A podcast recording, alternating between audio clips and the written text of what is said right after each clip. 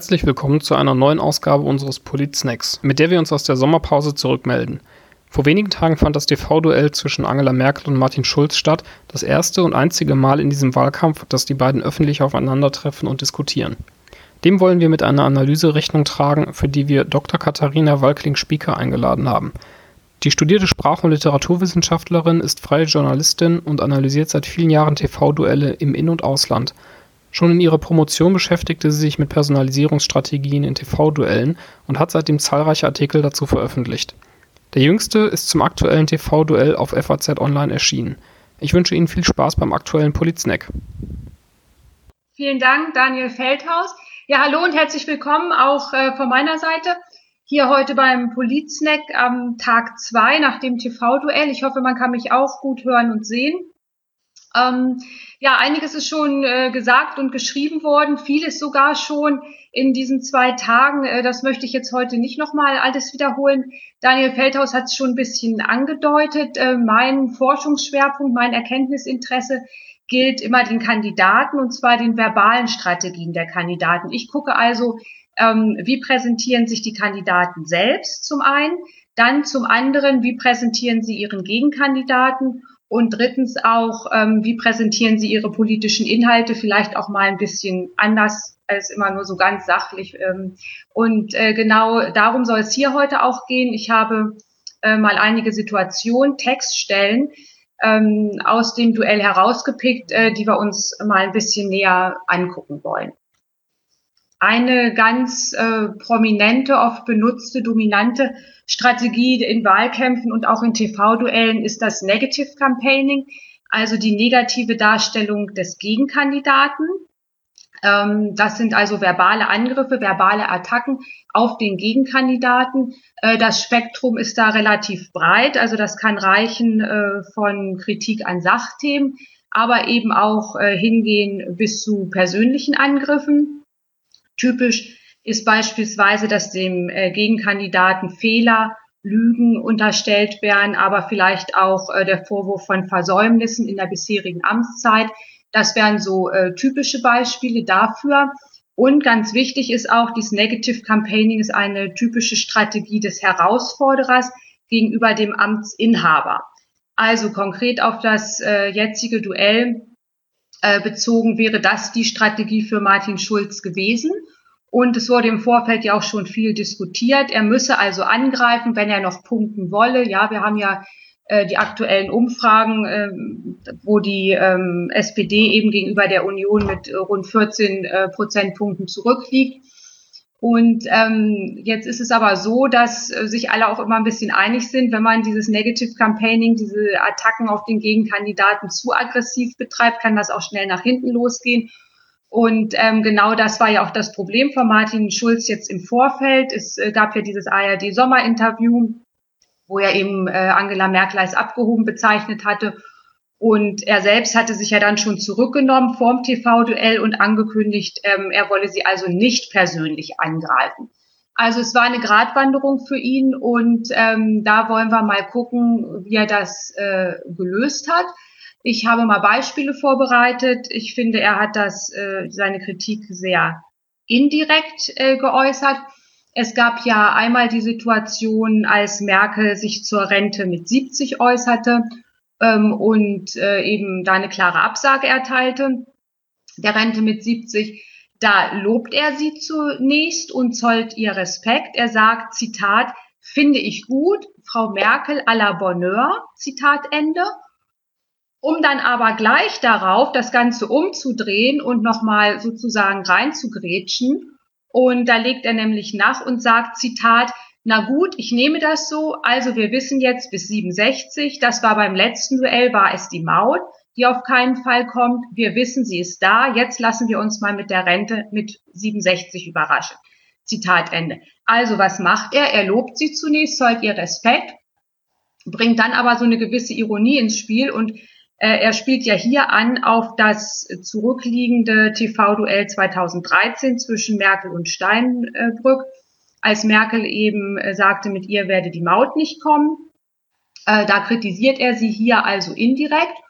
Und was er im Grunde tut, ist, er spricht ihr damit hier ihre Glaubwürdigkeit ab. Wenn man es jetzt ganz böse formulieren oder interpretieren will, könnte man sogar vielleicht argumentieren, er unterstellt ihr eine Lüge. Also nach dem Motto, ähm, äh, im letzten Duell haben sie auch was versprochen und haben es nicht gehalten und es ist nicht eingetreten. Also mal sehen, was jetzt hier mit der Maut passiert. Also Kritik indirekt. Ein weiteres Beispiel, auch von Martin Schulz, ähm, äh, haben wir bei der Situation äh, mit der Kriminalität in Deutschland gehabt. Ja, da ähm, kritisiert er sie auch indirekt und er sagte, Zitat, kennen Sie das Flächenland in Deutschland, das seit 2016 die höchste Kriminalitätsrate hat? Zitat Ende. Und als sie ja dann nicht antworten kann oder will, äh, liefert er die Antwort nach, Zitat, Sachsen-Anhalt ist CDU regiert seit 20 Jahren. Zitat Ende. Also, ähm, Schulz macht Merkel hier indirekt für die hohe Kriminalität in Deutschland verantwortlich. Und wie macht das? Indem er quasi einen stellvertretenden Sündenbock hier kreiert, nämlich äh, die CDU-regierte Landesregierung in äh, das CDU-regierte Sachsen-Anhalt, die Landesregierung von Sachsen-Anhalt dem, Negat dem Negative Campaigning steht dann andererseits eben die positive Selbstdarstellung des Kandidaten gegenüber. Klar, jeder Kandidat äh, versucht selbst natürlich, sich so positiv wie möglich äh, zu präsentieren. Eine klassische Strategie ist immer der Verweis auf die eigene Leistungsbilanz, also alle politischen Erfolge, die man bisher in äh, seiner Amtszeit erreicht hat. Äh, andere Strategien sind eben ähm, konkrete positive Images, positiv besetzte Images zu kreieren. Äh, zwei typische Images, die ich oft gefunden habe in der Analyse von TV-Duellen, nicht nur in Deutschland, auch in den USA im Übrigen, ist die des äh, starken politischen Führers einerseits und des volksnahen, bodenständigen kleinen Mannes in Anführungszeichen andererseits. Andere ähm, Strategien wären zum Beispiel, sich im Bezug, sich selbst, seine Person in Bezug zu dem angestrebten Amt des Bundeskanzlers zu setzen oder eben auch andere Personen, die erfolgreich, prominent sind, äh, Experten vielleicht und so weiter, äh, Unterstützer äh, zu nennen und sich mit diesen Persönlichkeiten in Bezug zu setzen. Ähm, hier im Duell war mir aufgefallen, dass äh, sich Merkel und Schulz beide versuchen, auch als starke politische Führungspersönlichkeit zu profilieren, besonders im Bereich der Außenpolitik, die ja ein ganz großes Thema war, hat ja einen großen Teil des Duells, ich würde sagen zwei Drittel hat ja die Außenpolitik äh, eingenommen und äh, Merkel gelang das ganz gut. Da habe ich ein Beispiel ähm, vorbereitet ähm, beim Thema, bei der Frage nach Donald Trump und dem Nordkorea-Konflikt. Ähm, da war es ja so, dass sie erstmal alle möglichen Staats- und Regierungschefs aufzählte, mit denen sie zu dem Thema in Verbindung steht und telefoniert und sich bespricht. Also ich glaube, sie erwähnte Macron, Tusk, äh, den russischen Präsidenten, den chinesischen Präsidenten und so weiter. Also sie setzt sich hier ähm, sozusagen in Beziehung zu anderen mächtigen, wichtigen äh, Persönlichkeiten. Und sie sagte dann, Zitat, und trotzdem werde ich alles daran setzen, auch den amerikanischen Präsidenten davon zu überzeugen, dass wir hier eine friedliche Lösung brauchen. Also was sie hier macht, ist ganz interessant. Sie spricht zum ersten in der ersten Person Singular ich und zum anderen benutzt sie eben hier auch sehr starke Verben. Alles daran setzen, überzeugen ähm, was halt beides ihre Entschlossenheit in dieser Angelegenheit auch ausdrückt. Ich erwähne das deshalb, weil Merkel sonst in anderem Kontext oft eben in der ersten Person Plural wir auch spricht. Ja, wir kennen ihren berühmten Slogan, wir schaffen das. Also dieses inklusive wir verwendet sie sonst sehr oft. Damit meint sie manchmal sich und ihre Regierungsmannschaft, ihr Kabinett. Manchmal meint sie aber auch äh, sich und das Volk. Ähm, also hier, wo es um Führungsstärke geht, in der Außenpolitik äh, spricht sie aber in der ersten Person Singular. Ein anderes ähm, Beispiel habe ich von, wie man hier sieht, von Martin Schulz. Ähm, das äh, war im Kontext des äh, Türkei-Themas, das ja auch überhaupt für sehr viel Beachtung hat, äh, diese Aussage von ihm ja ähm, gebracht diese, äh, im Duell. Und auch er konnte hier mit Führungsstärke äh, punkten, als er eben Ähm, ganz klar sagte, er wolle die EU-Beitrittsverhandlungen mit der Türkei aufkündigen und äh, wie gesagt sorgte das ja überhaupt für sehr viel Aufmerksamkeit im Duell. Er sagte, Zitat, wenn ich Bundeskanzler wäre, vorausgesetzt die Bürgerinnen und Bürger dieses Landes geben mir dafür ein Mandat, werde ich nach Amtsantritt dem Europäischen Rat vorschlagen, die Beitrittsverhandlungen mit der Türkei zu beenden. Und dann im selben Zusammenhang kurz darauf sagt er nochmal Zitat, ich werde kämpfen dafür. Also auch er benutzt hier das äh, Personalpronomen ich, erste Person Singular, auch er hier das starke Verb kämpfen, um da eben auch seine Führungsstärke und seine Entschlossenheit ähm, zu präsentieren. Ähm, was er auch macht, was hier auffällt, ist nämlich das, was ich eben schon erwähnt habe. Er setzt sich schon auch gleich am Anfang, wenn ich Bundeskanzler wäre, in Bezug äh, zu dem von ihm angestrebten Amt. Das ist eigentlich eine gute Strategie. Leider formuliert er hier mit diesem wäre im Konjunktiv, was das Ganze natürlich wieder schwächt. Also es wäre besser gewesen, er hätte hier im Indikativ gesagt, wenn ich Bundeskanzler bin, dann werde ich das und das machen. So, so viel zu dem, zu der, ähm, mal ein Beispiel zu der ähm, Selbstdarstellung. Ich möchte jetzt nochmal auf politische Inhalte ein, eingehen. Wie werden die präsentiert? Nicht immer nur sachlich. Und da möchte ich nämlich nochmal zwei Aspekte ansprechen. Zum, zum einen die Personalisierung politischer Inhalte und zum anderen auch der Gebrauch von Emotionen. Da haben wir nochmal hier zwei schöne Beispiele von Martin Schulz. Ähm, was äh, Schulz hier im Duell ein paar Mal gelungen ist, ist, dass er äh, politische Sachthemen äh, in äh, Verbindung gebracht hat äh, mit der eigenen Person oder eben auch mit, mit Mitbürgern.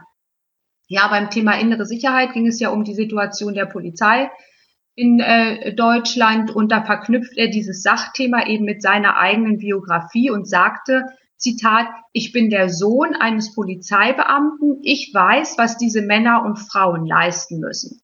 Und dann gab es ein zweites Thema, eine zweite Situation. Ähm, beim Islam hat er eben äh, von seinen muslimischen Mitbürgern in seiner Nachbarschaft berichtet und sagte, Zitat, ich wohne in einem Stadtviertel mit vielen, vielen Kindern und Enkelkindern der Gastarbeiter, die Sie eben genannt haben. Bergleute, die in meine Heimatstadt kamen, das sind alles Muslime. Die Moschee in meiner Stadt ist von meinem Wohnhaus 500 Meter weg. Das sind total anständige Leute. Zitat Ende. Also was macht er hier in dem Beispiel mit, der, mit den Polizeibeamten? Äh, verknüpft er jetzt erstmal seine Kompetenz in dieser Sache mit seiner Biografie. Also nach dem Motto, äh, mein Vater war Polizist, deshalb weiß ich, wie es bei der Polizei funktioniert.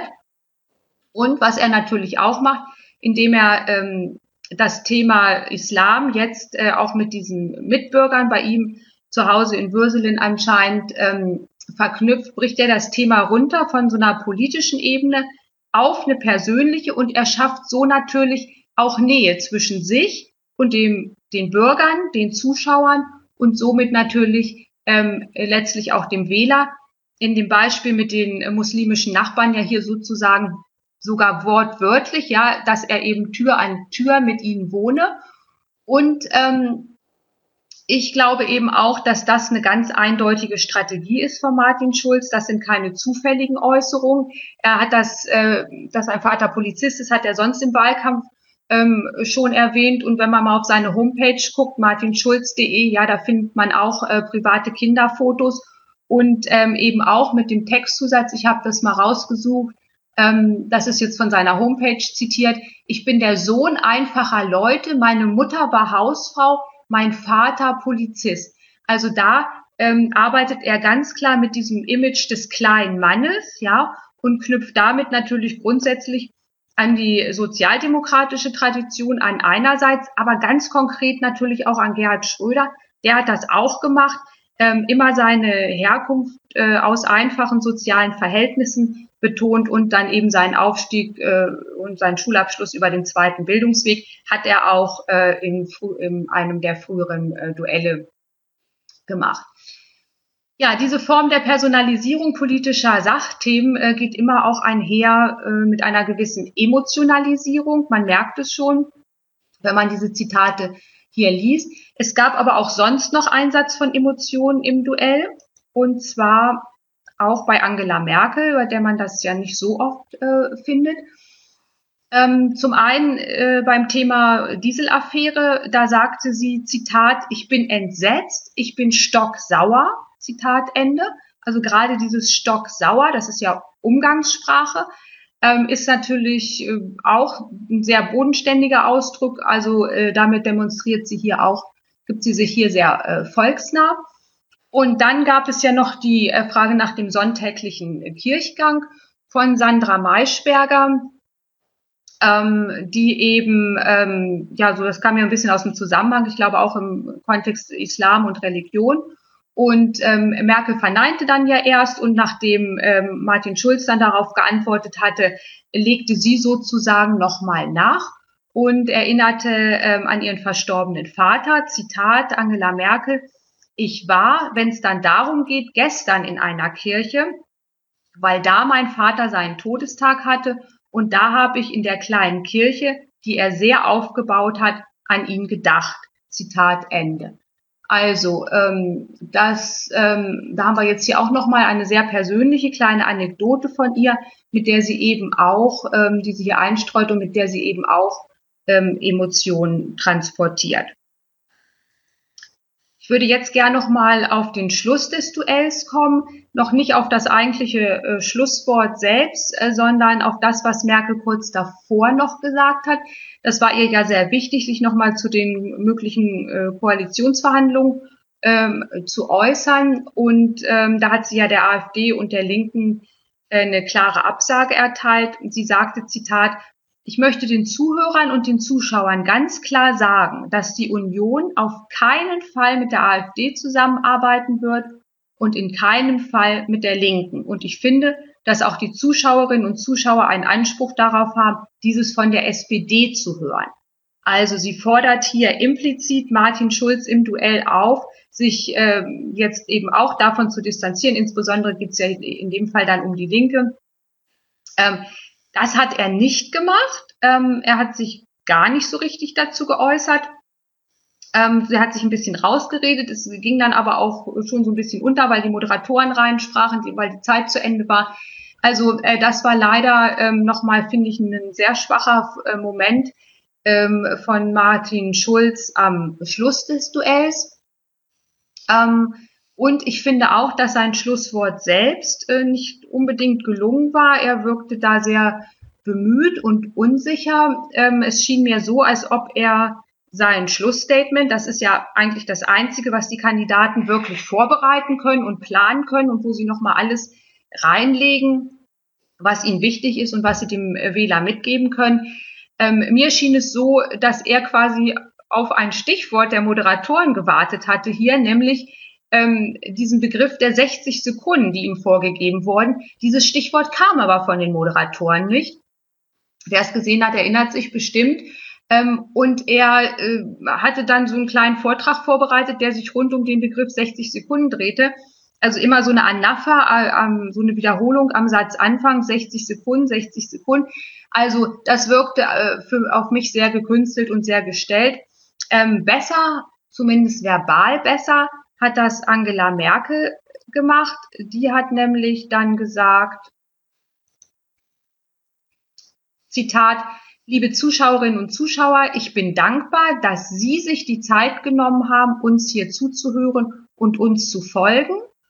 Zitat Ende und dann in derselben Rede etwas später nochmal Zitat und dafür möchte ich arbeiten für Sie und mit Ihnen und ich glaube, dass wir das gemeinsam schaffen können. Und deshalb bitte ich Sie um Ihr Vertrauen. Zitat Ende. Also, was macht sie hier? Ähm, sie ähm, spricht zum einen, das fällt auf, äh, den Zuschauer direkt an. Ja, sie, ihnen. Ähm, und äh, dann greift sie natürlich nochmal ihren äh, Slogan aus der Flüchtlingskrise auf, ja, dass wir das gemeinsam schaffen können. Und sie beschwört hier natürlich nochmal diese, diesen Gemeinsinn zwischen sich und dem Volk einerseits und überhaupt die Solidarität, den Gemeinsinn im Volk. Das ähm, ist hier also hier verbal recht gut gelungen. Aber nochmal, wer es gesehen hat, weiß, dass es trotzdem eigentlich komplett schief gegangen ist, weil sie dabei leider nicht in die Kamera geguckt hat. Ja, sie hat zu den Moderatoren gesprochen, andererseits aber die Zuschauer angeredet, ja, und geguckt hat sie zu den Moderatoren. Also da hatten wir hier eine riesengroße äh, Text-Bildschere, ja. Das passte überhaupt nicht zusammen. Das äh, finde ich hätte so nicht passieren können.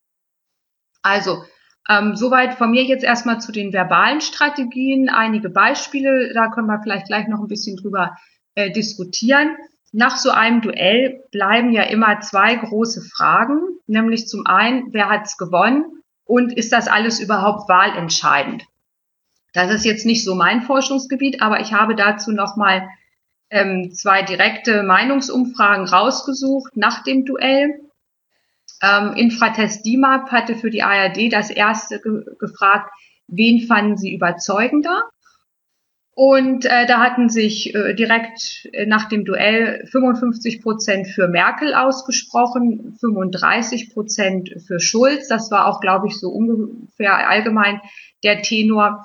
Etwas schwieriger ähm, ist es immer mit der Frage, ähm, ist das wahlentscheidend?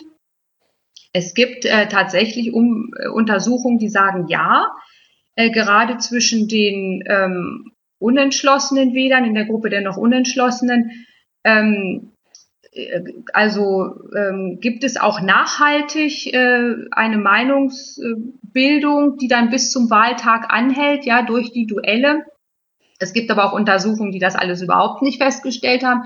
Also da ich denke, das ist alles sehr äh, umstritten.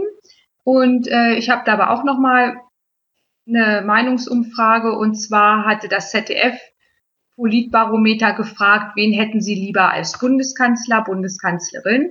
Und zwar einmal vor dem Duell und einmal nach dem Duell. Und äh, da sehen wir, vor dem Duell hatten sich 60 Prozent für Merkel ausgesprochen und nur 33 Prozent für Schulz. Nach dem Duell waren es dann 53 Prozent für Merkel und 39 Prozent für Schulz. Das heißt, Merkel hat hier ein paar Prozentpunkte äh, eingebüßt. Schulz konnte sechs Prozentpunkte dazu gewinnen. Klar, also ähm, er konnte aufholen, aber ähm, natürlich nicht genug. Ähm, das äh, reicht jetzt nicht, um äh, die Umfragen ansonsten jetzt einzuholen.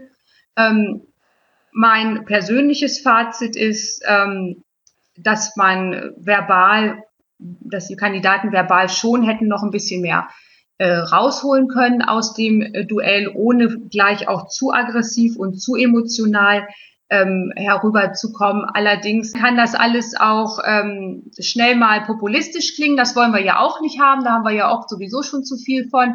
Und ähm, ich beobachte ja auch die amerikanischen Duelle und Debatten. Und wenn wir uns da erinnern, was im zurückliegenden äh, Wahlkampf, äh, was es da für eine Schlammschlacht ja regelrecht gegeben hat zwischen äh, Clinton und Trump, dann ähm, wünschen wir uns das hier sicherlich nicht. Ich zumindest nicht.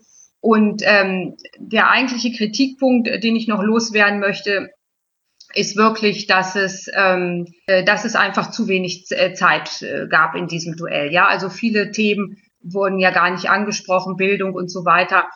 Ähm, und äh, also ich hätte es auch gerne gesehen, wenn es eine zweite Sendung äh, gegeben hätte. Aber ähm, ja, so viel von mir erstmal dazu. Vielen Dank und ähm, gucken wir mal, ob es Fragen gibt. Ja, in der Tat gab es noch einige Fragen. Wir haben diese aber für den Podcast rausgeschnitten und veröffentlichen den Vortrag alleinstehend. Das war die Analyse des TV-Duells von Dr. Katharina Walkling-Spieker. Herzlichen Dank noch einmal für den Beitrag und Ihnen an den Geräten natürlich auch vielen Dank fürs Zuhören. Ich freue mich, wenn Sie den Politsnack abonnieren oder sogar bei einer der Live-Präsentationen mit Fragerunde dienstags um 14 Uhr teilnehmen. Wenn Sie Interesse an unserem Newsletter haben, schicken Sie uns gerne eine E-Mail. Bis zum nächsten Mal.